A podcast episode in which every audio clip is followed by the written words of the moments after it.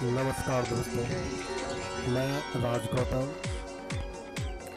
आज लॉकडाउन के विषय में आपको बताना चाहूँगा।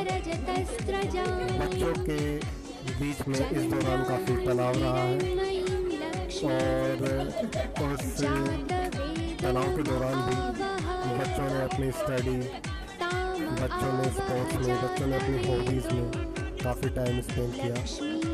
जिनसे उनकी स्किल्स डेवलप हुई हैं। अभी मेरे साथ में बैठे हुए हैं मिस्टर मोहित, जो अपना एक्सपीरियंस शेयर करना चाहेंगे हमारे साथ में कि इन्होंने लॉकडाउन के दौरान क्या क्या। किया मिस्टर मोहित प्लीज़ बताओ लॉकडाउन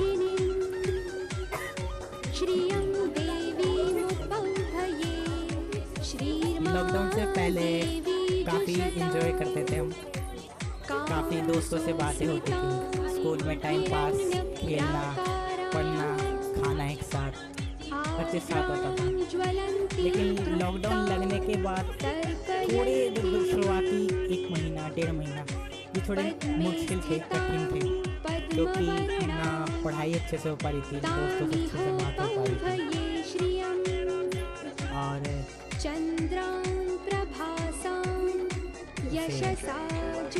यही है कि थोड़ा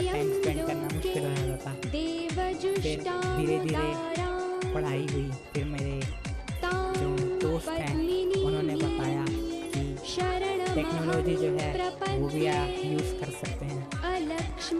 फिर मैंने काफ़ी ध्यान दिया, सोचा, फिर वापस से अपनी उसी टेक्नोलॉजी पर आया। फिर देखा गया कि टेक्नोलॉजी जो है, वो भी पढ़ाई में बहुत काम आती है। फिर थोड़ा थोड़ा धीरे धीरे दोस्तों से बात करनी स्टार्ट करी। फिर कॉल पर बात इसी तरह जैसे मेरे सिंगर शौक है कुछ। जैसे मेरे को क्रिकेट खेलने का शौक है सिंगिंग का शौक है तो उसमें मेरा कुछ समय निकल जाता था। उसके बाद फिर पढ़ा हमने। पढ़ते पढ़ते अब पढ़ने लगे। फिर थोड़ी दोस्तों से बात की और बस। इसी तरह। बहुत बहुत बहुत बढ़िया मोहित। मोहित ने हमें अपना एक्सपीरियंस शेयर किया लॉकडाउन के दौरान। उनके कुछ क्लासमेट्स भी हैं जो कि अभी पीछे से बहुत ज़्यादा शोर भी कर रहे हैं। हम चाहेंगे कि उनके क्लासमेट से भी पूछें कि उन्होंने लॉकडाउन के दौरान क्या किया।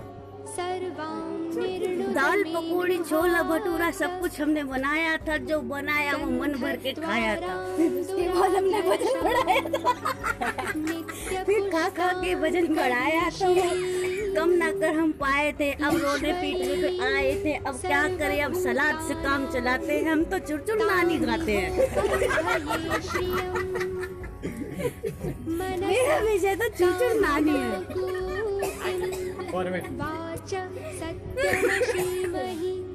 बस इतने में से या मामी से या चाची से किसी से भी मंगवाएँगे हम तो चुरचुर नानी खाएँगे। ये मोहित के मोहित के क्लासमेट्स हैं जिन्होंने बहुत अच्छे तरीके से कविता के अंदाज में लॉकडाउन के दौरान जो भी अपना एक्सपीरियंस रहा बहुत अच्छे से उन्होंने एक्सप्लेन किया। और लगता है कि लॉकडाउन के दौरान एक तनाव मुक्त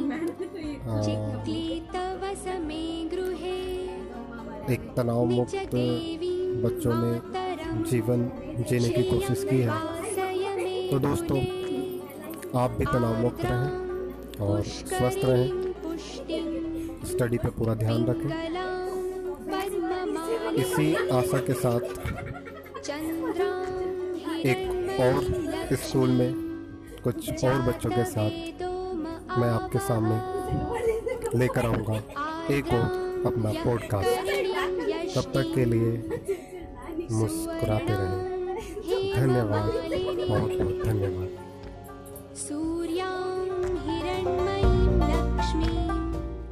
जातवेदो